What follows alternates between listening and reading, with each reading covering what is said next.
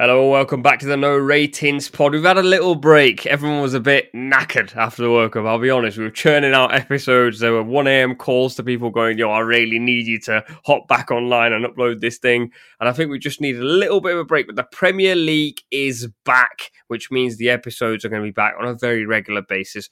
For the most part, we know what days are going to go out, but I don't want to make any fake promises and say it's definitely going to go out on X, Y, and Z day. So all you got to do is make sure you stay tuned, follow everyone, follow the No Ratings Pod on socials, and you'll know everything that's about to happen. And today we're going to talk about Gakpo, Enzo, Haaland, Arteta, Wenger, Saka. I'm just throwing buzz names out. I don't even know if we're going to talk about all these things. We've got Grizz with us, who is wrapped up. He's inside his house, by the way. If you remember, way back, if you're an O G from episode one, Grizz started in in his garden. If you remember, Grizz, yeah, I, I started uh, started. You know, they say started from the bottom, although I started from the outside and came inside. Like changed the lyrics a little bit, but, but but yeah, look, I'm wrapped up for a reason. I'm, but you know, my love and dedication to the No Ratings podcast has got me here tonight. That's all yeah. I can say. Grizz is currently indoors. He's wearing a Russian hat, a big bomber jacket with like a fluffy hood. He's not feeling very well. Um, the missus has just bought him over a glass of Vimto seconds before recording, so shout out uh, Missus Khan. Um, we've got James with us, who is, as usual, perky, trim, perfect, beard, nicely done. The man's always on form. How you doing, man? No, I'm very well, thank you. And I was going to say, yeah, Grizz, Grizz, the outfit is fantastic. The Russian hat looks incredible. Uh, but I too am, I'm well. Um, I've been, I've been to a little charity ref game today. Um, I didn't play, I watched, but I've got this, um, I'm doing this project on like resilience in refereeing at the moment. So, um, I'm trying to get that, that work kind of out there and seen. Um, And yeah, so I've just finished that coursework. Uni's done for now, and I'm off to Krakow on New Year's Eve. Uh, so looking hey. forward to that, really. Yeah, lovely. Chat to me about this. Did you say resilience in refereeing? Yeah. So basically, it's it's. I say refereeing. It's um, for sports officials. Um, but basically, there's kind of an undervaluing of the mental health in footballers is starting to be like seen more. It's more prominent in uh, literature and also in the media now. But when it comes to referees, they're still kind of someone who probably receives more abuse than anyone else. Um, mm. And there's no real consideration for what this does to them. And um, I guess just the interactions with referees, um, both in person on the pitch and um, on social media. And I'm trying to get a bit more of a consideration towards that, and hopefully like some frameworks to help develop resilience in younger referees as well, because there's a big problem with new referees who drop out because they don't think it's worth it. Um, and that that's basically led to quite a nationwide problem of lack of referees in the country. Mm. Um, so if we can get more referees at the start to develop ways in which they can deal with this, Um, and stop this from happening in the first place, uh, then hopefully we can kind of solve that problem, basically. Class, man, class. That's a. So yeah, this is the first time Grizz is meeting James. So that was like a. If, if like Grizz, you're very good at reading between the lines. So I feel like you've already figured out what sort of character and person James is. Yeah, serious. Um, so you know, I'll have to adapt accordingly and be serious. But yeah, we, yeah, we, yeah, we can do serious. There's two sides of it. You know, no, that's brilliant. That's brilliant. No, it's, listen, it's always great to hear stuff like that, a total different insight into something that we don't really think about as, you know, ordinary fans on Twitter, whatever. Do you know what I mean? So it's, it's always, always great to hear yeah, different man. perspectives of stuff like that. We've got two of the good guys in here, and you're probably thinking, where's that fourth voice? I'll tell you where he is. He's currently, he's actually just messaged me right now saying, Uh, setting up right now. Let me just tell you very quickly, Kieran, aka Trajista Sancho, was due to be here about thirty-seven minutes ago. We were all here ready to record. We had to take a little break. I had to go and listen to Haaland, chat to Gabby Logan, Eni Aluko, and Nader Manu and Alan Shearer, which wasn't actually that bad, uh, but that's a complete side story you don't need to know about. And Trajista's just been on a bus, he's been on a cab, he's gone to, I don't know where he's been, in, in all honesty. Um, he's just extremely late for the pod. And I said, you know what? Instead of letting you get away with this, why don't we start the pod without him so that when he hops in, we can rip into him? That is the plan. Uh, but just before we do that, a person who's been getting ripped into on social media, and Grizz, you've got a very short time before Trajista gets in here, and we're not going to talk about him, but Darwin Nunez, after the Villa game, was getting ripped into. You were there, and I, are you, I, I don't know if you're pro or I don't know if you're super pro Darwin Nunez, but just very quickly, what were your thoughts after the game? Yeah, look, it has to be very quickly because there's a whole backstory to mine and Darwin Nunez's relationship and Gakpo's we may come on to, because I didn't rate him at the start, and I was sort of, as soon as I found out we're linked with him, I suddenly started looking into him more carefully and said, okay, well, maybe he may suit Liverpool style and Klopp style. And look, he uh, it looked horrible. I can imagine how it looked on the screen, but he's a menace. He's an absolute menace. And Mings and Konsa were gasping for air at the end. This guy doesn't... I mean, James will tell you guys, he gave he gave uh, uh, Saliba and uh, the other centre-back, Gabriel. Gabriel. Gabriel, the hardest game of their season so far, no doubt. He, every centre-back pairing knows they've been in a game. It's just he needs to sort his game out at the end. Like, the opposition know he's a menace and is a problem. I think he'll come good. There's nothing to worry about. Social media, we know what it's like. Football tribalism and all that. eighty-five million, all that. He's, I'm happy with him so far. I, I, I, I will agree with you. Um, I think there's definitely um, a thing. People hate inefficient footballers. Uh, Werner was the same. Werner has his own problems, but I think their problems both kind of stem at times. They're, they're very confidence-based players.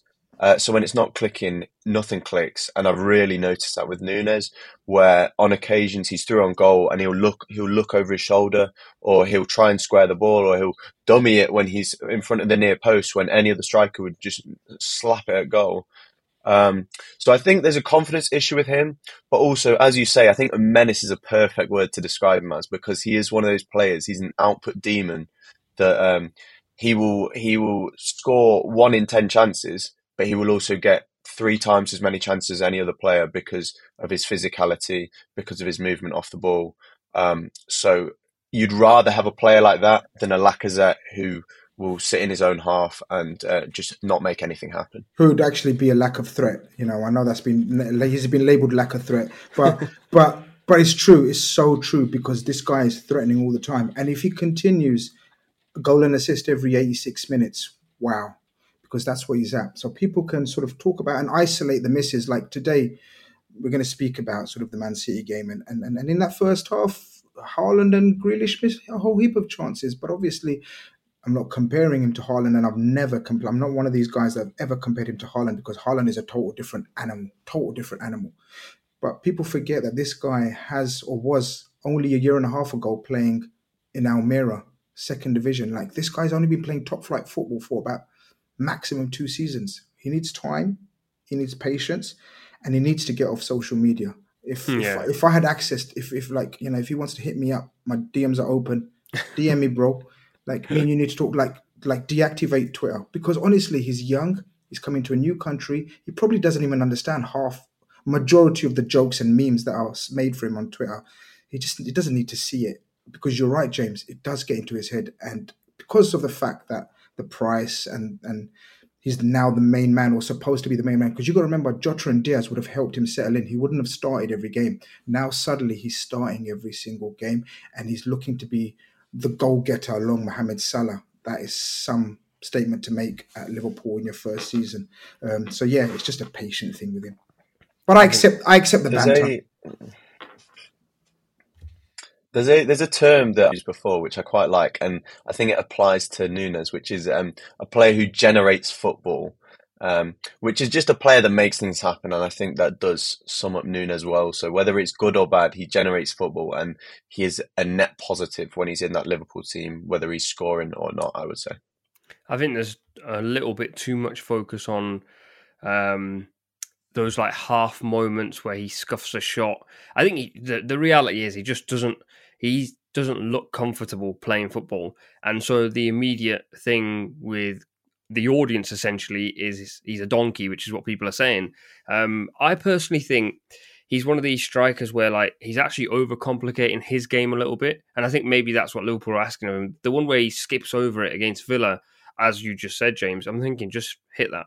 Like, I think there's there's a little bit of doubt in his mind, but also I think there are moments in his game where I think he does overcomplicate things. He wants to take on a man too many times, or he wants to put in like a wicked delivery from a really tight angle, which worked out for the third goal, obviously.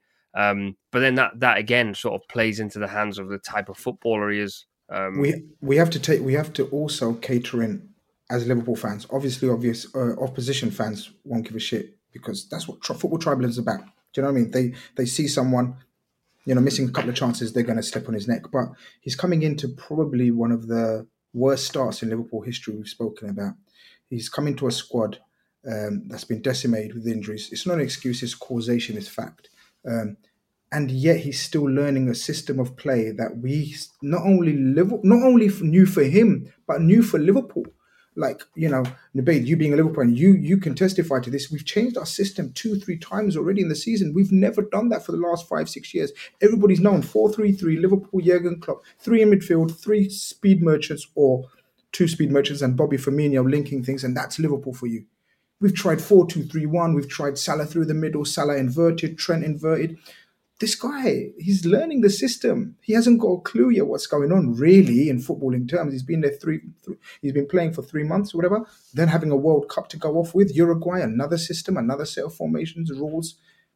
You know, it's a bit overplayed, but I get it. He's not technically great, and I think it's fair to say that. I don't think it's, you know, I'm not being harsh on him, whatever. But he's not. He's not technically great, but he's he's effective, and that's what we need. If- If you wanted someone who was going to make an instant impact, you'd have signed a thirty-year-old, but you're looking to rebuild the project because the last project has, is basically finished. You're just about clinging on to the last remains of it with Salah, Van Dijk, Firmino for what he's got left. But now you're looking to start the next project, and there is going to be a transition period. So a player like Nunez isn't expected to hit the ground running. Even players like Fabio Carvalho, there's no pressure on him. Harvey Elliott, there's no pressure on these because they are seen as projects, whereas Nunez, I think people forget that he's still a very young footballer and that he's not anywhere near where he's expected to be yet. The project isn't there yet. Liverpool don't expect to win the title this season. In two or three years' time, that's when it's going to be, hopefully, Nunez is firing, he's at his peak, and that's where he's effective in the team. I want to be transparent with you. If you're sat there listening and you're thinking, why does this not sound that natural? You know me, No Ratings Pod listeners, I'm not a liar. We've had to do this three times where I've asked Kieran and done a big spiel on how he's feeling, mainly because Kieran not only has rocked up about fifty-five minutes late, he's also rocked up with dodgy internet. Um, don't look at me. Don't look at me like you're not fifty-five. Okay, you're fifty minutes late. You're late, bro. It's, Dude, it's, you know what I mean? Like, Don't, don't add those extra five minutes. That's crazy. That makes you seem crazy. It's this ethnic behaviour, man. We all do the exact same thing. We're like, I was, you were fifty-five minutes. I was fifty-four. Don't even add that extra minute. That extra um, minute's the, that's the difference. It's even yeah. no. How are you, bro? You okay? Yeah, I'm sweet. I'm sweet. Let's let's get into it because, as you said, right. I was very late. Lovely. We were talking about Darwin Nunez. Thankfully, you missed that bit because I saw your tweets about Darwin Nunez, and as usual, they were cooking. But we're not talking about Darwin anymore, uh, mainly because we want to talk about what's actually been going on. Uh, Arsenal came from behind. Showed steel and bottle, but there's all this talk about Arsenal showing steel and bottle like it's a new thing. It's not a new thing, is it, James? I think I've seen your tweets about Arteta um, way back when uh, we were speaking off air and you spoke a little bit about them. So go crazy. This is your moment, man. Yeah, yeah. I feel very I feel very proud and vindicated to have been there all this time. And K- Kieran knows this. Um, I call it the trenches. Um And there was most of most of Arsenal's fan base were all getting at me and a few others, a few others um, who were defending Arteta. And there were periods where genuinely um, we went through an October to November period where I think we won something like one game, and um, we weren't scoring goals. And the only the only reason why he kept the job were well, two reasons: one, because we had Europa League, um, which made it less obvious that we were losing every single game. And also that he won the F A Cup. If he didn't win the F A Cup, he definitely wouldn't be in a job right now. Um, so we can thank Aubameyang and Martinez for that. Um, but yeah, during those times, to be honest, at times it was pure hope based off um, the cosigns from Guardiola, Wenger, um, Pochettino, Moyes, these type of people who said so much about his character um, and just how tactically smart he was. Guardiola called him before the Champions League final. In, I can't remember what year it was, but there's um, there's been stories about that since then, saying Guardiola called Arteta to pick his brains on that. Um, and yeah, everyone knew that he was a very tactically smart manager, and it came down to whether he could bring it into practice. But those players had let down so many managers before. They let down Emery, they let down Wenger at the end. So I thought, okay, nothing's going to happen until you give Arteta his players. And he was still developing, he was still building a good squad. And here we are at the end of the tunnel. There's light. We're still underdogs. We're still not at favorites. the end. At the end of it, there's a long way to go, my friend. It's been fourteen whoa. league games. That's what I'm saying. Is I hear it, but I mean, you know, you've got there's a long season, my friend. Pep Guardiola knows this, how to chase down the lead. Nubade will tell you well, himself. We're at the end of the um, Arteta out tunnel, and that feels good. No one worries about that anymore. Now we're at a new tunnel, at the Premier League title race. Um, We are still underdogs according to the bookmakers, and I will still call us underdogs because whilst we're underdogs, there is no pressure on Arsenal, and I don't think this Arsenal team needs pressure. So we will we will take every game as it comes and see what happens. But we are well worth our value. Uh, we've been a good side since Smith Rowe came in on Boxing Day, and our favours turned. So yeah, I'm absolutely delighted where we are right now, and long may it continue. Kieran, are they legit? Are they like actually legit, legit, for real? This is, see, this is the thing. This is where like agenda versus versus truth kind of collides because you know, my you my know. agenda my agenda wants to say like, listen, it's it's Arsenal. Do you know what I mean? Like Arsenal been been there before, thirteen, fourteen, ended up fourth, I think it was, and it like went absolutely cooking at the beginning of the season. You know, le- the Leicester season. You know, everyone thought, okay, it's, it's only Leicester. You know, Arsenal are going to go through. This is this Arsenal's time. It, it's happened before, two thousand nine, two thousand ten, but it does feel different, if I'm honest. Like, it's, it's kind of, especially um, this this West Ham game, I was thinking, okay, one nil down. James probably saw my tweets. I was cooking. I was like, oh, you know, Wenger's, Wenger's, Wenger's come back to the stadium and he's brought back his loser spirit and they're, and they're losing the game and they go in three one. So I, I was just like, wow, this it does feel different this time. Um, this, you- It's not the first time, though, Arsenal have won a game like that this season. Like, I've literally got their fixtures in front of me here. That Leicester four two, Fulham two one, Fulham, Villa yeah. two one, uh, Spurs three one, Liverpool three two, Leeds one nil, Chelsea one nil. Well, even Wolves two nil wasn't an easy game. Then, obviously, West Ham. That's basically, like, every, every game bar, like, three this season, Arsenal have actually, like, fought for the points. Mm. Yeah. Uh, and just what's interesting there is last season... At times, we were fighting for the points and really narrowly scraping games. But the West Ham, we didn't narrowly scrape. We had no. to fought, fight for it. But in the end, it was a very, very convincing win. Ultimately, they had one main chance, which was their penalty. Apart from that, we kind of battered them. Um, and there's two things that we've kind of, that Arteta's kind of taken from City. One is that when we go behind, we um, just play the same way and mm. trust our instinct, and that eventually we will break down a block. Whereas Unai Emery would have t- made two subs at half-time, another three subs in the sixtieth minute, and absolutely ripped up the game plan. Um, and also something that wasn't wasn't applicable to the West Ham game, but the way we approach away games now, um, the Brentford game especially stands out to me as a team who have taken points, especially at home, off a lot of big teams this season, but we turned over Brentford away from home three nil and just absolutely showed them no respect. Um, and that's what City used to do. Um, I've never seen a team as dominant away from home as City, and I think they have the record for po- away points in a yeah. Um, yeah. season as well. I feel a lot of similarities between this Arsenal team and the Liverpool team that actually went on to win the league. I felt like when Klopp first came in, Liverpool played heavy metal football. It was end-to-end. And then there came a point where Klopp put a lid on it and said, we're going to play these three midfielders that grind out points, that aren't like wonderful technical monsters. Um, and Liverpool that year weren't actually fun to watch. On uh, obviously, they were fun in the sense that you want, as a Liverpool fan, you wanted Liverpool to win, and I'm sure Grizz can agree with that. Uh, but from an actual like interest point, you didn't watch those games going, this is going to be like a classic. You knew Liverpool were going to scrape a win, and I feel Arteta has done something similar at Arsenal. Um, Grizz, you've been there with Liverpool. You've been in a squabble with City for many, many years. Mm. I'm going to ask you the same question. Are Arsenal the real deal? And by that, what I what I mean is, like, it, right now, Arsenal are the real deal. If they finish the season like United did that year, where they were twelve points behind City, it wasn't a title race. Are Arsenal actually title contenders for real? Yeah, I'm embarrassingly known as uh, Grizz Teta in the Arsenal fan base. That's how much... That's how much love I had for Arteta. All those times that you're talking about in the trenches, James, I was with you, mate. Like, I wasn't with you with you, but I was with you, like, in spirit of mine. You know what I'm saying?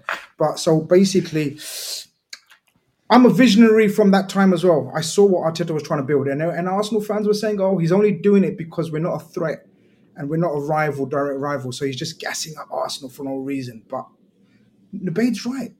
Everything that he was trying to implement in terms of from team spirit, kicking out the wastemen and the like, the attitude issues, implementing a young, pressing, energetic style. And I hate to say it, but that game at um, uh, Emirates yeah. earlier in the season, you out Liverpooled Liverpool. And I was at the game and I saw it and I turned around and I said, this is, and, and, and you know, I'm not agreeing with Nabeid for the sake of it, but it's so spot on. I I saw Liverpool, the, the early Liverpool in this Arsenal team in terms of young, passionate, believing in the pressing, everyone working, no out, no one star. Like even Liverpool had Mohamed Salah coming through, Virgil van Dijk. There was no one major star, right? There was like, it was like a team of players that are on the cusp of world class. And I see that in Arsenal as well right now. And and you saw, and you got to rate Arteta. You got to rate him to come through all of that shit that he came through. And you can see the, the everyone talks about a coach implementing his style. You could see Arteta's style being mm. slowly, slowly implemented. He just mm. didn't have the personnel. He didn't have enough time. And now, is it season three, James? Season three, it's like two and I a guess. Half, isn't it? Two yeah. and a half, I think. Uh, two and a half. But it's his third oh, wait, season, right? twenty, twenty, twenty-one, twenty. No, it's actually yeah, yeah, definitely. three and a half. I was going to say, I was going to say, it's his, this is his fourth, kind of his fourth season now. Um, okay. Because he had the half season, uh, yeah. we we finished eighth, eighth, fifth, and now first. There you go. Hey. And, and, and hey, brother, hey, brother, slow, brother, hey, slow down, slow down. No, no, no. Listen, whoa. Look, they're, whoa, they're not going to win. Look, they're not going to win the league. I'm a, I'm a, my, you know, as I said, they, they call me Grizz Terror on social platform, media platforms, embarrassingly. Like, you know, I need to stop that now because you're ahead of us. I need to, you know, it was fun when we were on top of you. Now oh, so now it. the truth comes out. Yeah, yeah, yeah, yeah. It just comes out now. Come, no, no, no. Allow them now. But but now, nah, but by saying that, you can see that they're not going to win the title this season. We know Man City come good, you know, and trust me, you're going to feel it, James, what it's like week in, week out, chasing this. Yeah, juggle. When they start turning the screw. Yeah, yeah, yeah, yeah. yeah. We, we were like, like, a draw. We beg for draws. Oh, Leeds, not, not, oh, not Leeds scored today. Leeds scored today. Oh, maybe. Yeah, no, wow. It's gone. It's gone. Yeah, yeah, yeah, it's yeah, gone. yeah, yeah, yeah. Wow, wow, wow. Haaland. But, but even, but even if they don't win it, and they're not going to win it, let's be all real. Like, you know, we can romance how much we want, but they're not going to win it. But you can't see them going away, and that's crucial for Arsenal and Arsenal fans. You know they're going to be in the picture, especially if they get the investment side right, the players right. I think they're there to stay, man, in the top. Well, isn't it? Isn't it so interesting? To uh, I don't. I, I bring up Gary Neville far more than I should, but he on the overlap last season said, I think it was on the overlap. He said that um, Arteta had taken Arsenal as far as he could, yeah. which was an yeah. absolutely baffling statement to make, considering we had the youngest squad in the league. Um, we the whole squad was developing. There were still so many areas which in positions where he could um, sign players to improve us. We hadn't even got the cherries on the top of the cake. And Gary Neville was saying, this is the furthest we can go. And he's been left with an egg on his face because whatever happens this season, he's taken us further than last season, unless we basically lose the rest of the games. Um, and I do like, I like the Liverpool comparison because I think Arteta's seen different parts of Liverpool and City and seen yeah, what he, he likes and taken one, them. Yeah. Yeah, so one, one thing that kind of works together is we have that air of ine- inevitability where during that season, that one hundred point season, you were you were grinding out so many games, and a lot of it came from goals through your defence. And um, I think Arteta looked to the City defence and sometimes oh, they're a bit of a soft touch with Laporte, with um, John Stones, who I think is a really, really good defender. But there was always that um, City had that soft underbelly that if you could break through them, they had defenders that could be get at, got at. Um, But then Arteta's looked at the Matips, Konates and Van Dijks, and now we've got Gabriel and uh, Saliba at the heart of our defence who win all their duels, which Arteta is massive on, and um, they also contribute quite a few goals from the back, um, which is really important in games where you can't break a team down. If you can score a header, you score a long shot, then all of a sudden it changes the dynamic of a game and you can get through one that on another day you'd just be frustrated. You just have to dig in, um, but... there's a team on the other end of that title chase that I feel like they don't even have to dig in. Uh, Erling Haaland, that's, I feel that's the topic of discussion. We've just watched another Erling Haaland. I don't actually think it's a masterclass. I don't actually think he was the best player on the pitch. I think he got player of the match, which is left for two goals. Um, could have scored five in his own words. Hey, um, high standards. High standards I've seen. He's got twenty goals in fourteen league games. Uh, if we put the synopsis forward that he only plays another fourteen in case of injuries or whatever, he actually only needs to score fourteen in fourteen, and I'm saying only because it's Erling Haaland, to level the current record of thirty-four goals in a Premier League season. Uh, let's let's consider that he plays... How many games are left? My maths is normally terrific. Uh, twenty-four so games left? fifteen, no, twenty-three. twenty, twenty, twenty-three. twenty-three, twenty-three, yeah, City have played yeah. fifteen. twenty-three games. If he plays twenty-three games, he only needs fourteen goals, right? How many is he actually going to bag this season, Kieran? Because he actually, I think Alan Shearer on the post-game said, do you have a number in your mind sort of thing? And I was just like, the way he was like going, yes, I do, but I'm not telling you. I was like, this guy's scary, man. Like, yeah. How are you going to stop this guy? Alan Shearer. Like, Alan Shearer is literally the, the top scorer all time of the leagues that she's saying, yeah, like, I, I don't even want to, because it's one of those where even, I think it was, who was it preseason? I think it was Axel, Axel Witsel was asked, you know, um, about Haaland, who's saying how many goals would be a good Premier League season for him. And he said fifteen. Uh, so, wow. Yeah, and, and Haaland had fifteen, but like, I want to say it was the eighth, eighth or ninth game he had fifteen. So Alan Shearer's, Alan Shearer's very lucky that Alf, um, uh, Haaland, Alf, I was going to call him Alf, Um, Haaland is using Man City as a stepladder to Madrid. Otherwise, he He's would going, definitely, no, no, no. He, he would have definitely, definitely, he would definitely, definitely have smashed Alan Shearer's no, no, no. record. He's he not, he's, he's if he had, he had any dreams of staying at Man City, but you know, luckily, no, he's, he's, God, he's using Man City as a stepladder. That's to a not clearly not what's happening, but. Is you know if he was going to Madrid, no, like on a serious level, like he's one, he's just not going to Madrid. Like that's that's kind of the Endrick deal has kind of put that on hold as well. You got like that's pr- pretty much that's who they're investing. He's going to Madrid. He's, he's not he's going, going to Madrid. Madrid. He's not going to Madrid.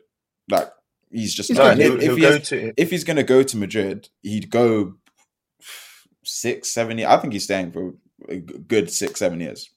No, he's not. I think he is. No, he'll leave. I, I reckon. Yeah, I reckon he'll leave to a. a Premier League club with history. So I reckon once he's done with oh, City, once brother. Arsenal are at the level, oh, any brother. Oh, I swear to God, I, I thought because you were going to say like a proper Premier League. I thought, yeah, literally, I was, even even still, it's just just give him a rest. He's not, he's do, not, he's not do, going anywhere. I do wonder that, like, as much as I want to back the idea he wants to stay in the Prem for six or seven years, I actually don't think he does. Like, I think there was even a comment after this game where he was saying, like, I watched people in the World Cup and I didn't like watching it. Uh, it like motivated me to score Guys, more. Once Pep is gone, Haaland is gone. A couple of years max after that. Well, Pep Pep's staying till twenty twenty-six. Does he strike you? Does he strike you as a Real Madrid player though? I think I think he loves the. I think he'd love the Premier League for a long time. I just think it's his type of league. He loves the physicality. He loves the uh, the battles with the defenders. Maybe all that romanticism. Real Madrid give him a fat check and all that goes out the window. But, but, but I, I think, at the same I think time, this I is think the league for him. He's such an ambitious footballer that I think he wins three Premier Leagues, maybe a Champions League, whatever else. And I think he goes, I want to go and win things in La Liga. I think he's not like he's not like Messi where True. he he loves that league or he's attached to that club.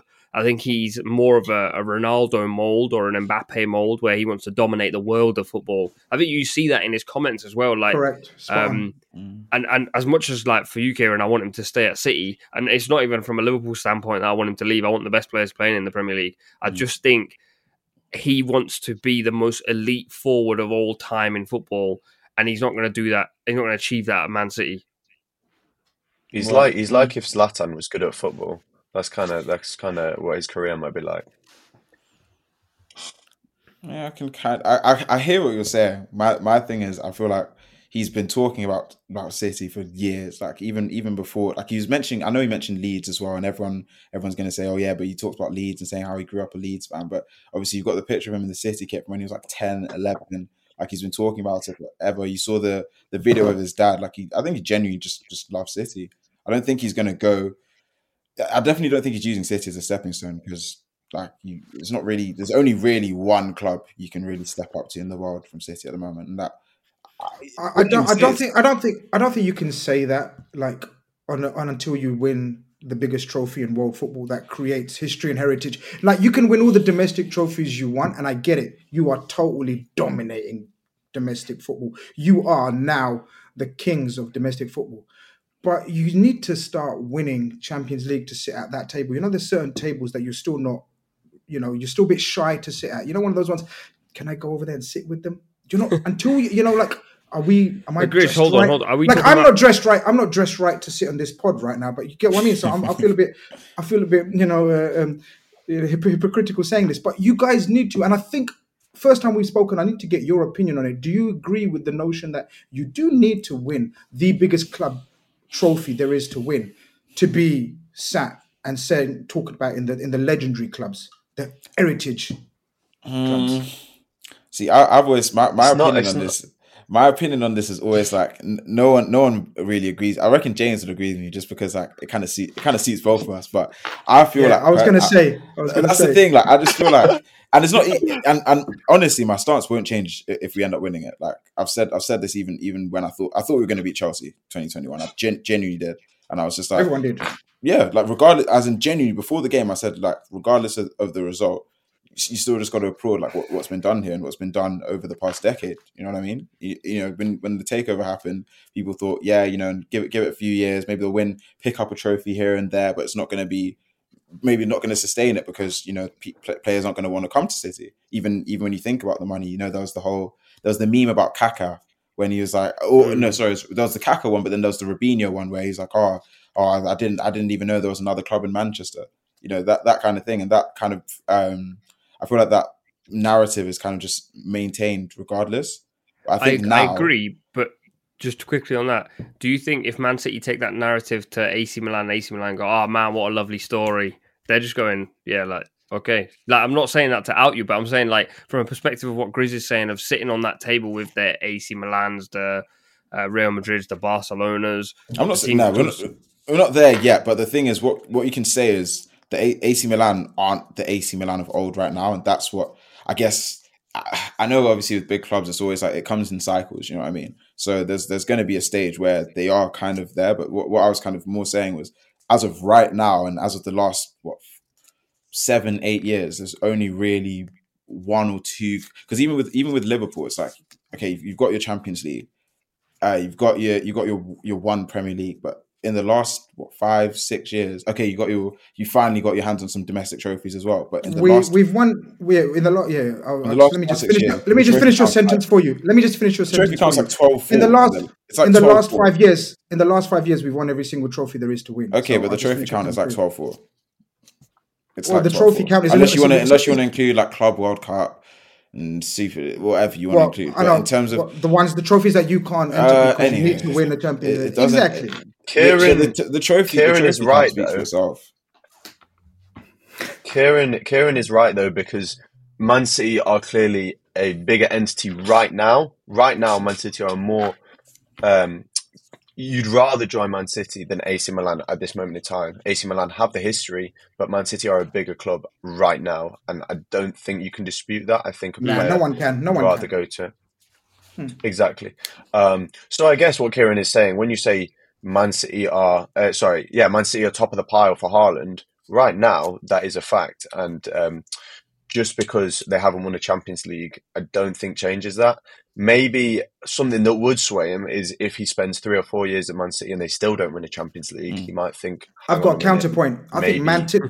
I think Man City is the top of the pile for Haaland because Haaland has history with them and allegiance to them through his dad. There is romance there. He's been seen in a Man City kit.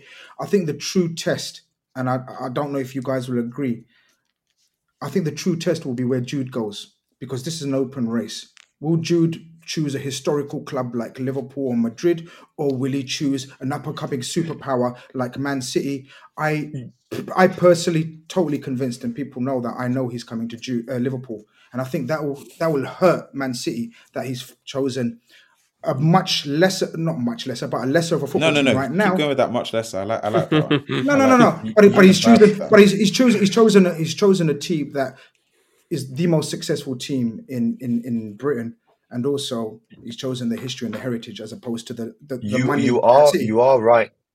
You are right in saying that, but also because he's English, I think.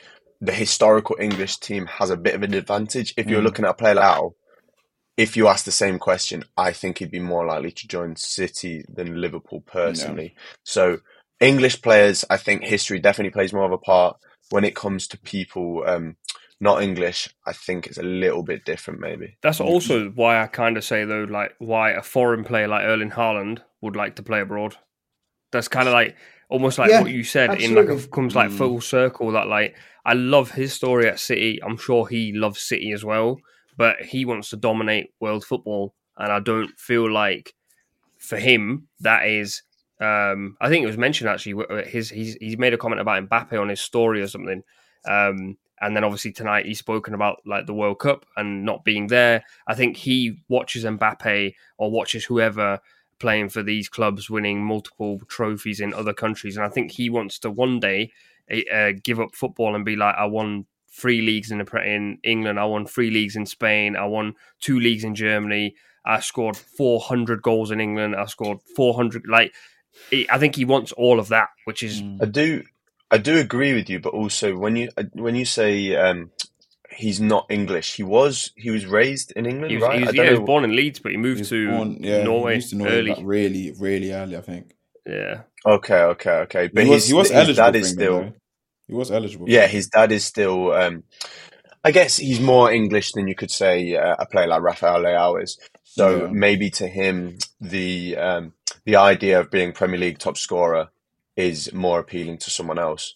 Um, we will see. I think yeah. if Real Madrid get Mbappe, I guess Barcelona could potentially be on the cards and they'll be the new Messi, Ronaldo.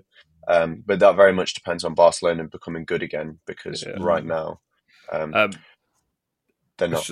Very quickly, just in a word, uh, Kieran, how many goals do you think he'll finish on at the end of the season? League, all, Premier all League comes goals. League. Oh, League? I'm going to say thirty, barring injury, of course, because, you know, everyone's going to be like, oh, you said this, and then look at him at the end of the season. Barring injury, I'm going to say thirty-eight. Uh, Grizz? Uh, do you remember in, in one of the first shows we've done predictions and I said Mohamed Salah's going to score forty or something? Can I just ch- change that for Haaland? I think Haaland, I think still the same number, but change Salah for Haaland. But yeah, you're looking forty plus, man. The way he's going, the rate he's going. Um, yeah, forty-one. James? I've gone too safe. I wanted to avoid a cut. I'll go. I'll go. The thing is, right, if he played every game, I think we could be talking literally about forty-five, genuinely.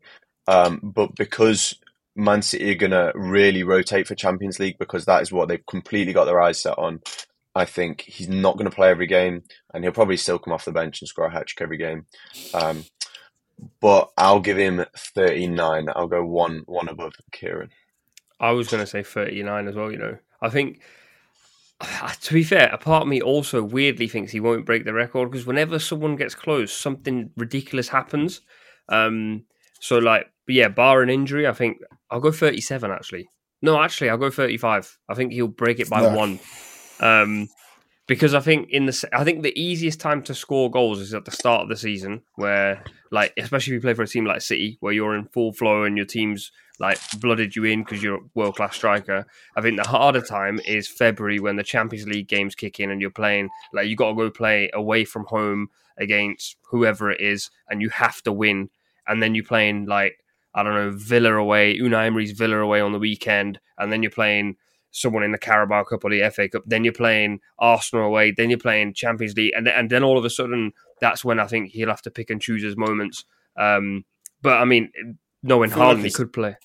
I feel like it's different this year, though, because obviously you've had the, you've had the World Cup, so it's not... it's not, and obviously he didn't go, so it's even even extra different. Yeah, true, it's like, true. It's probably the only... I can't think of another top...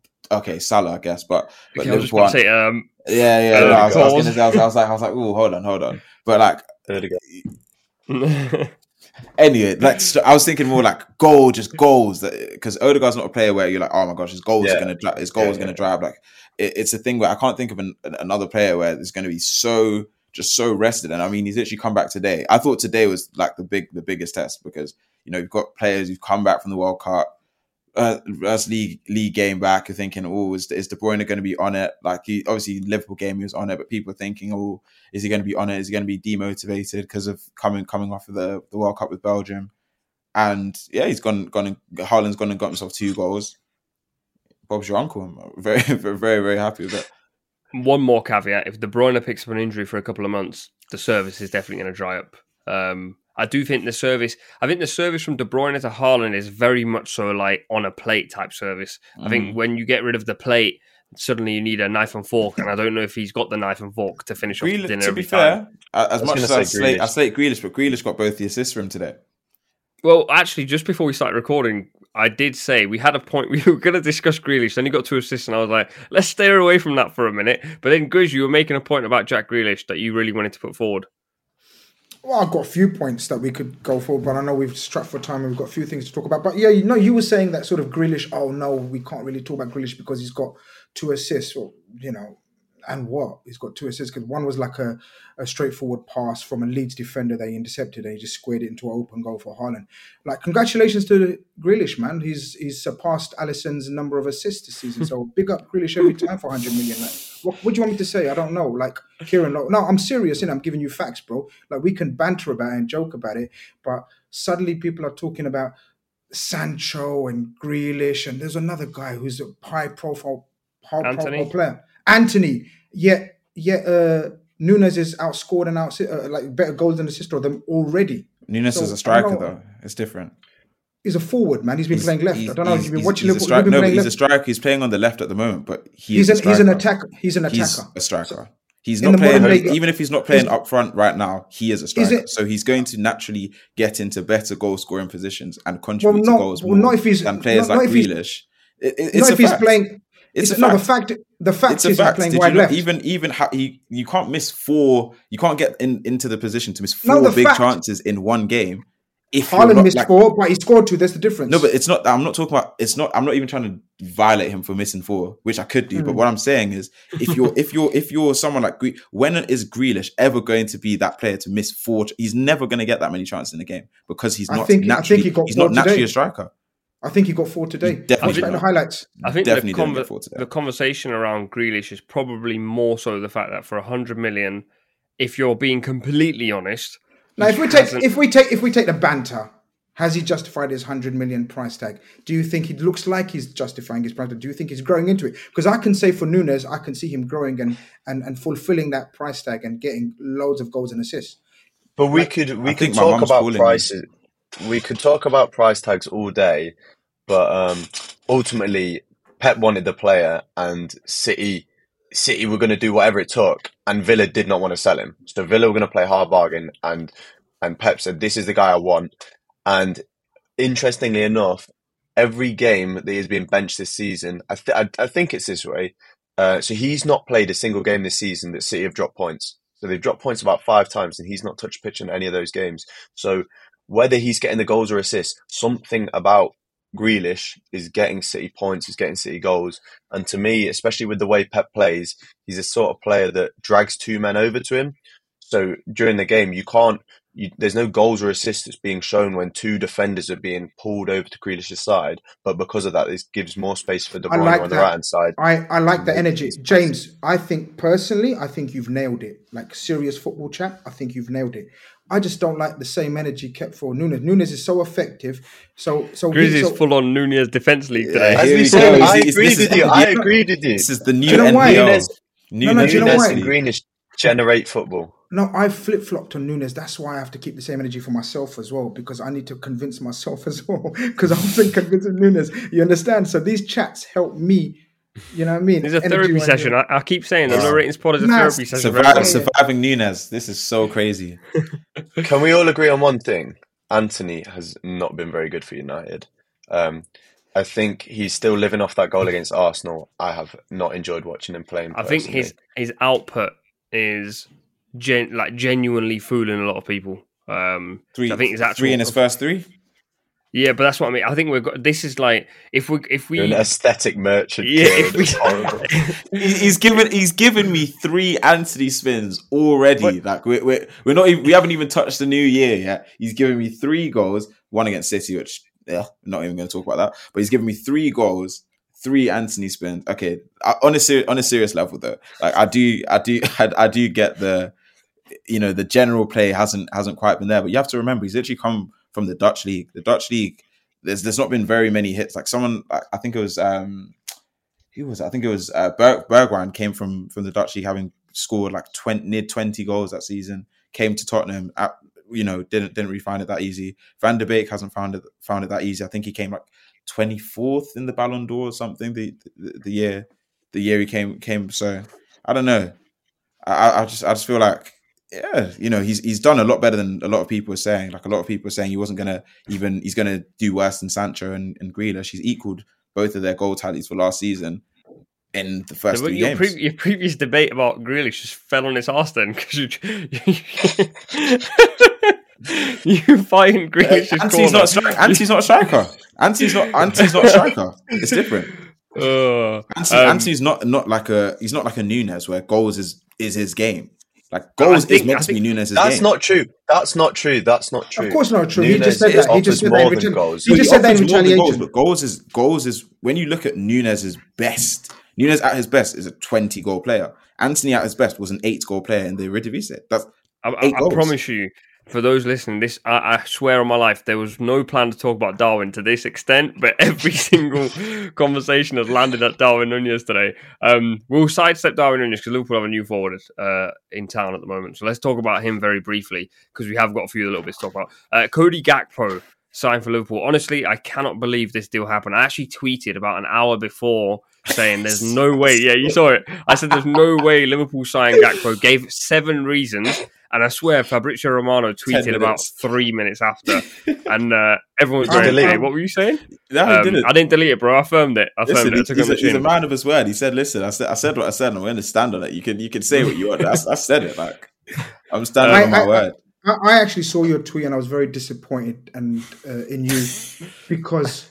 No, I was, I was. And let me land with this point because literally the night before, I said on my show, Cody Gakpo, we've hijacked the bid for Man United, and no one believed me because I had intel on this that we've hijacked it, and I was like, no way, he's gone to United. Shut up, Grizz, man, you're waffling again. Well, you know, look at me now.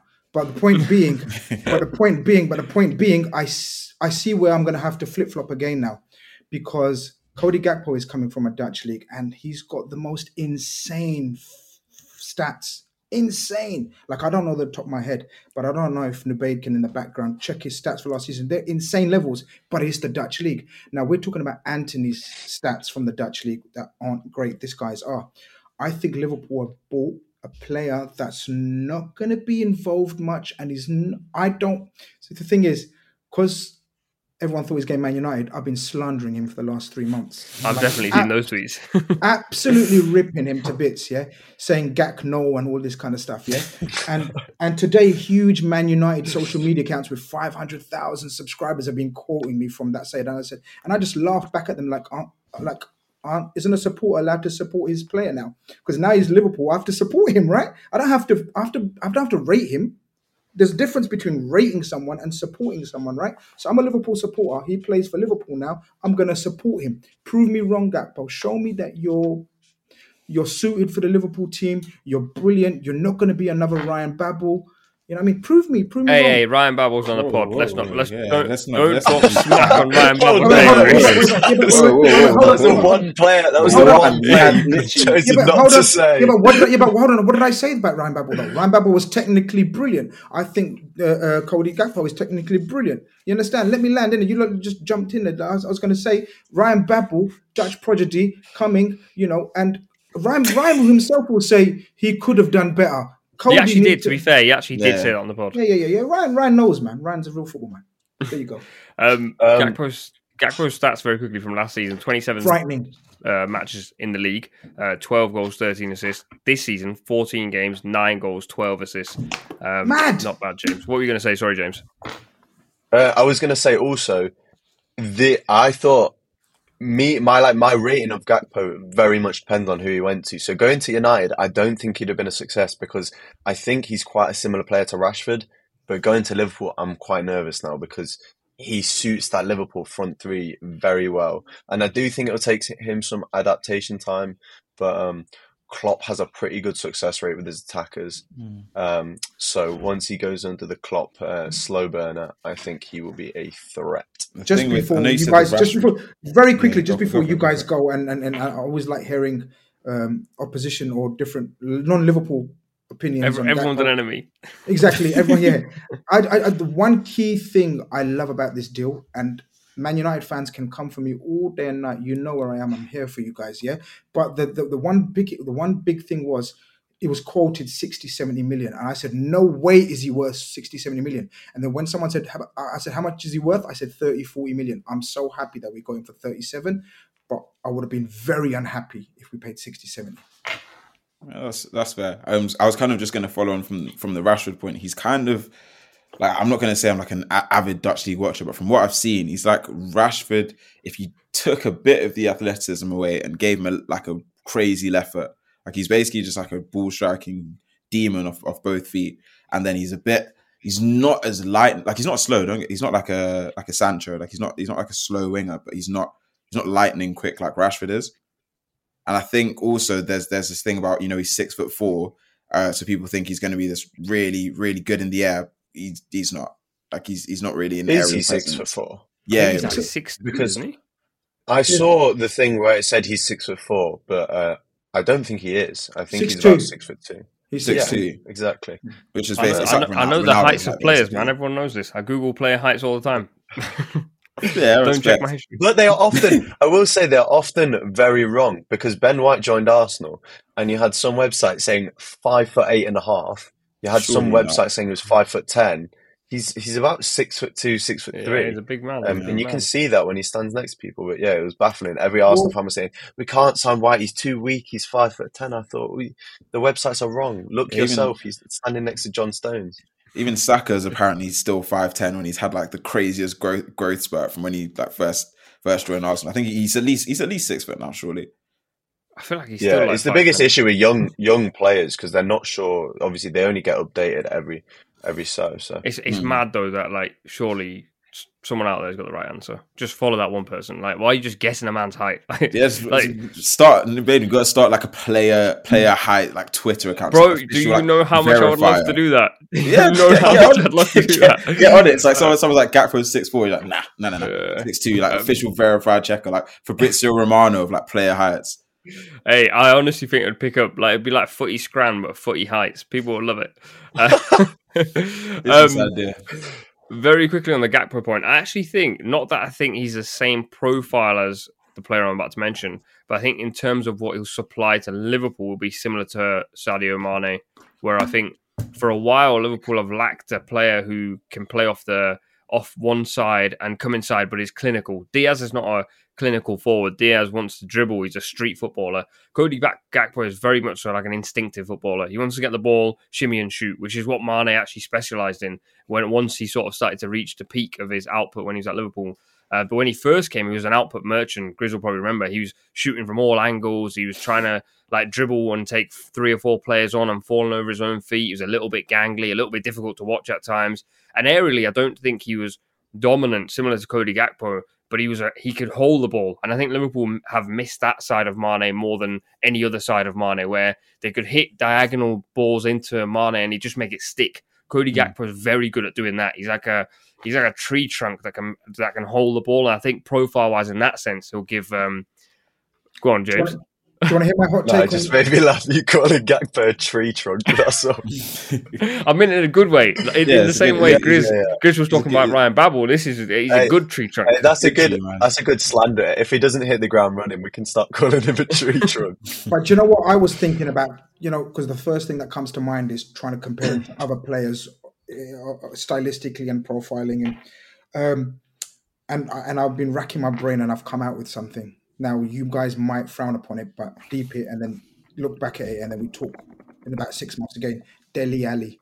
Dele Alli for Spurs is very technically, or, or sorry, not for Spurs, but Dele Alli as a, as a player, so clean technically. Like Dele Alli can strike a ball left foot, right foot, so, so clean. But he doesn't do enough in a game. Sometimes you you wonder, where's Dele Alli? Where's Dele Alli? You pop up with a goal out. Brother, I think people are wondering that right now. Exactly. Where's Dele Alli? Anyway, you know that Not- where's Messi? It should be where's Dele Alli, you know. But um, but yeah, this guy for me, he's quicker than Dele Alli. But Dele Alli wasn't slow, but he wasn't lightning fast. I think I've smashed it with that profile.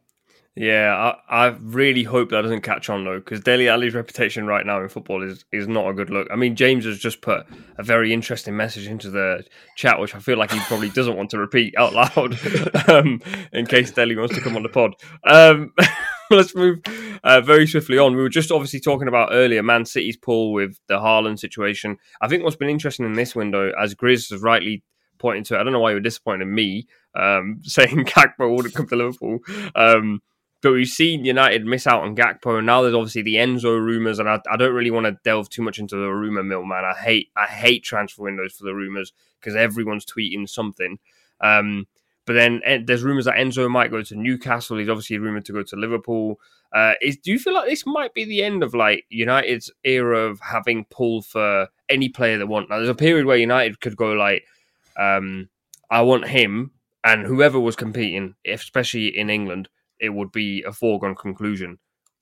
When? When was that period? Because...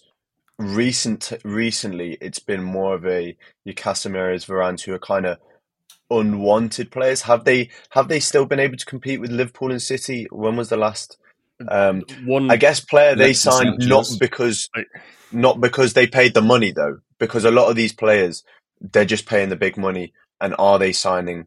Are they competing with other players and um, winning because of their pull?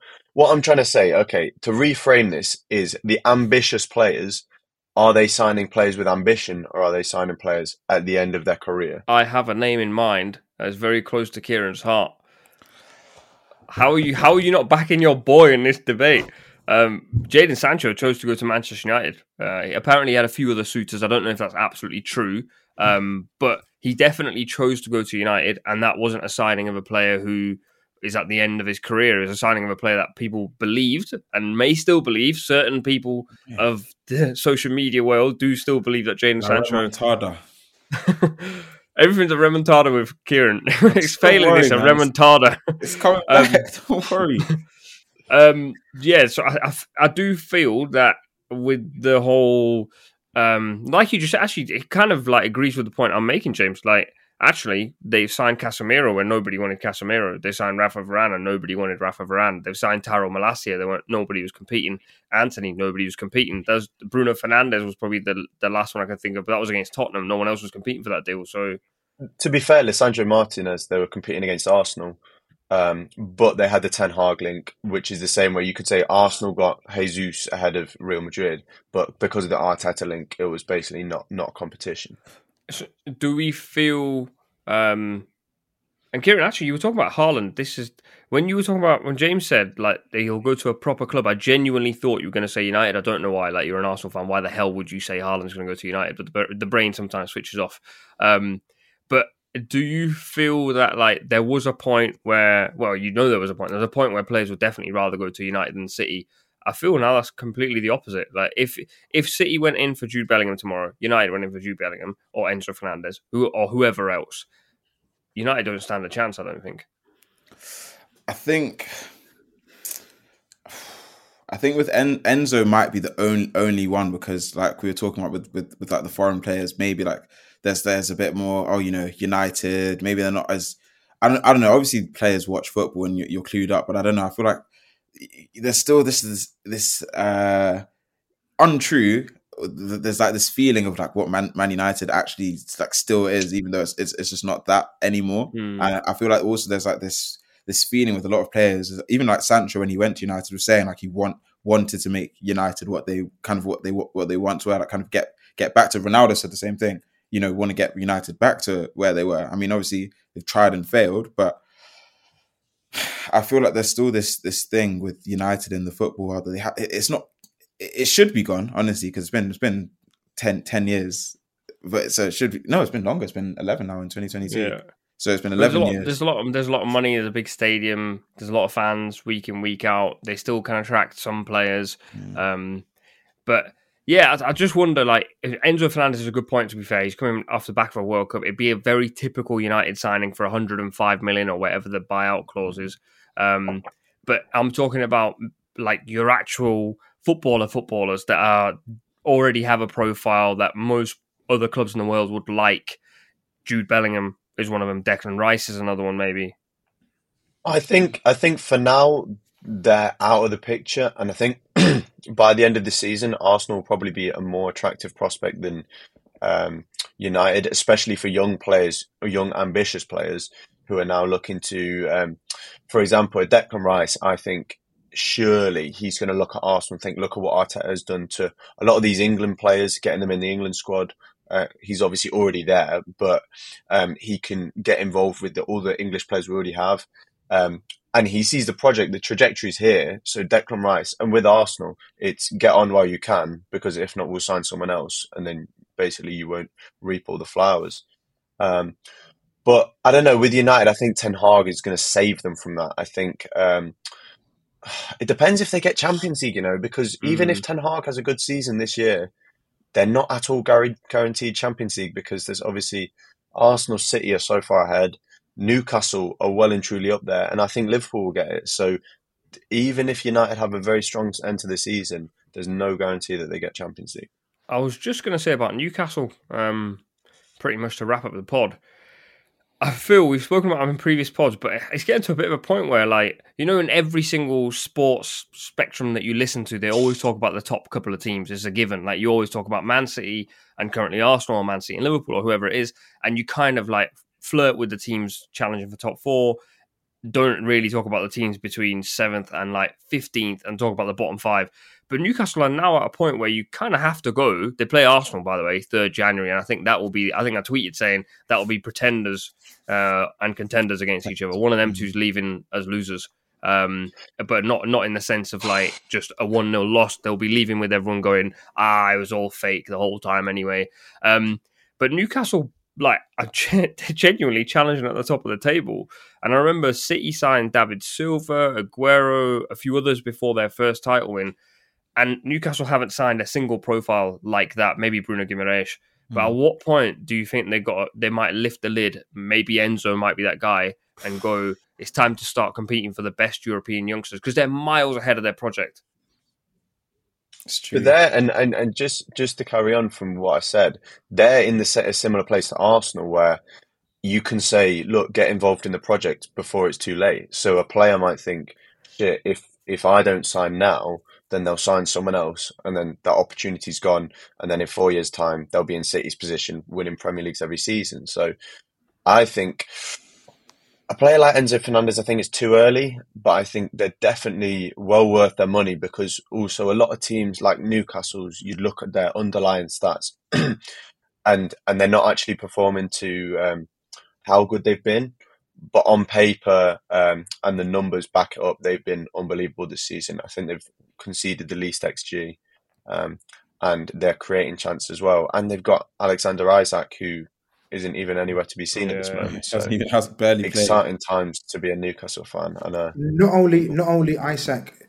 Like, imagine this. Like, we're talking even a few months ago, and we, if we imagine a team without Saint Maxim, we're thinking, where's the creativity? Where's the goals going to come from this Newcastle team? They've got no Saint Maxim, no Callum Wilson, no Isak, and yet they banged three. Was it three in the end? Wasn't it against Leicester? Three, no. And it just shows you, credit goes to Eddie Howe, coach, coach, coach. Because when you can coach a team without those players that we mentioned and still look dangerous and effective, it's down to the coach. I do think, and you know it. Go on. At some point they're going to have to go, we're third in the league and we have a genuine chance of finishing top four. And I, yes, I do agree Eddie Howe's been a good coach for him this season, but I do think the moments that they've had in the game so far, I mean, it's only been fourteen, fifteen games, and there's been a lot of games where Fabian Schär scored a last-minute winner, or they've won a game one nil and Nick Pope's made a world-class save. At some point this season, that's going to stop happening. And I think at that point, like it is for any team chasing top four, you've got to have quality to get you over the line. And I think at that point, they'll go, we probably could do with an extra couple of players in there that are of real top, top, top quality. Um, Kieran, you obviously have been in the situation when City had bags of cash. You had Elano's, you had Robinho's, but what Newcastle have done so far with the cash has been nailed on. But at what point do you think they should go, now it's time to go get our Aguero or our David Silva? I, I think it's like, now, man. Like now, go get top four. I think, I think, I think. I don't know about the. What, were you saying that with, with Eddie Howe? You know, you said. Um, I, I don't know when when you were going with the Eddie Howe point. I thought you were going to say, "Oh, they need to get rid of rid of Eddie Howe," and I was like, oh, no. I was like "That's that's nah, yeah, that's, the kind of, that's the kind of line." I don't, I don't agree. I, I, I don't think so. But it's the, like the way you were going. I was like, that, that's the kind of line. I thought I was like, oh, hold on, this this is a bit of a, a spicy one. Brother, but, you um, don't rate me if you think I'm saying that on the. That's what, I was no, I was just the way. No, I know, I know the guys are going to back on this. The way you were going, right, it seemed, oh, hold on, because you're like Eddie Howe. But um, I think I think you're right in that. In that, if, if you you know, James was saying, um, you know, getting now while you while you still can in terms of on a player sense. I think Newcastle have to kind of look at it and think, hold on. Yeah, you know, we've got this cash injection, but in terms of player performance, this is as good as as good as we've, we've ever been. There's no guarantee that when, when you sign all these, you know, these new players, they're going to bang straight away. I, I think yeah, you go you go and get your players players in now, because it means you can, if you make Champions League, you can start attracting these bigger players, and, and then you kind of build and just keep on building like like we did. Scary hours. Um, and also, also one thing I wanted to say is, like Grizz said, Eddie Howe does deserve a lot of credit, because it's frustrating that a lot of people will just see Newcastle's takeover and say it's down to the takeover. But really, this isn't a super team at all. Only very few of these players. You could say like, oh, Kieran Trippier that they signed, he's not really signed because of the takeover.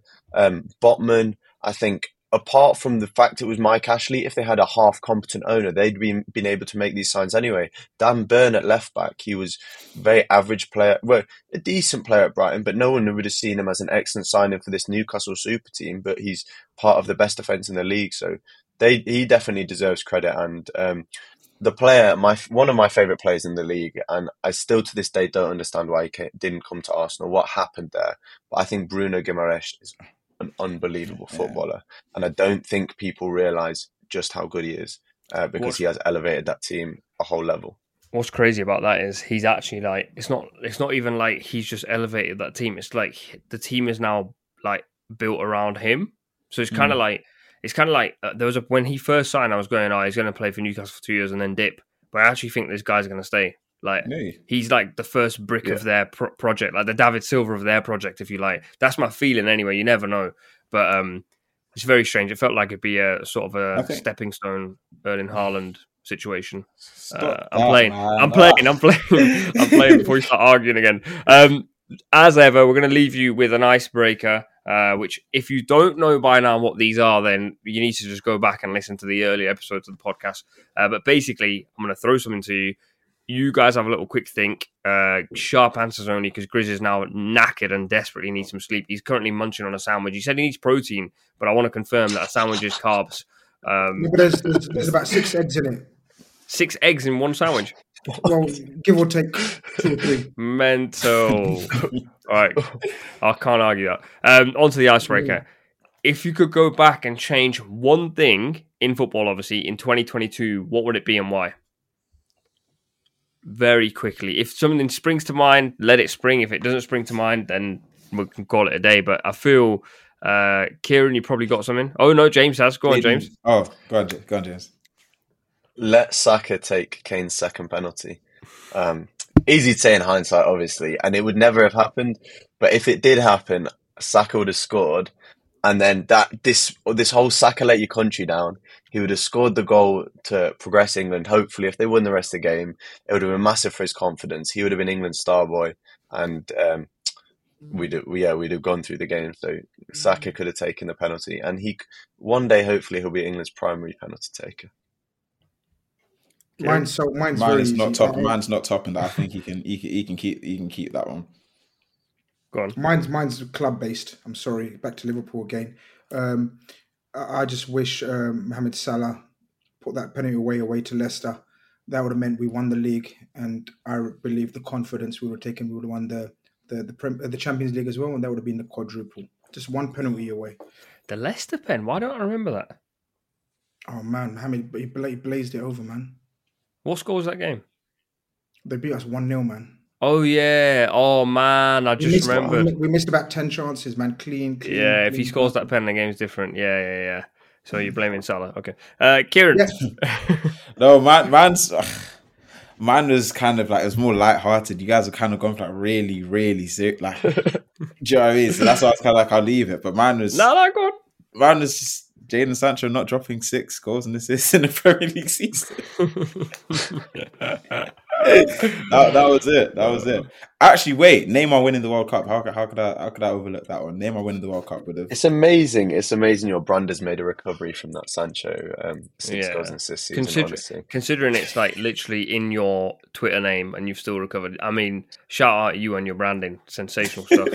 Um, Jump back on the Kieran hype before it's too late. Jump yeah, on the man. This, the, this is basically the Arsenal bandwagon that James has been saying. Jump on it before it dips. Kieran's bandwagon is the exact same. Um, Newcastle haven't even fully started investing yet. haven't even haven't even got a proper setup. You know what I mean? There's been a lot of that this episode. Uh, what would I change this year? Um, Morocco. I think if Morocco beat France, they win the whole thing. Uh, that would that would have made that would have been my that would have made my life, let alone my year. Um, We will be back. I think there might be one more episode. No, there definitely won't be. It's the twenty-ninth of December at the time of recording. There won't be another episode until after New Year's Day. So if you're listening to this after New Year's, Happy New Year. If you're offended by people saying Happy New Year before New Year's, I don't care. Happy New Year. Um, you guys, thank you as always for hopping in. Make sure you follow them all. Links will be in the description. Make sure you follow the No Ratings Pod. And Grizz, you can finally get some sleep. I'm sorry for keeping you late. It's my um, It, it, I'm glad you said that. Uh, Grizz, enjoy your very eggy sandwich. James, pleasure as always. Kieran, try and make things on time. And for you lot listening, thank you very much. We'll see you next time.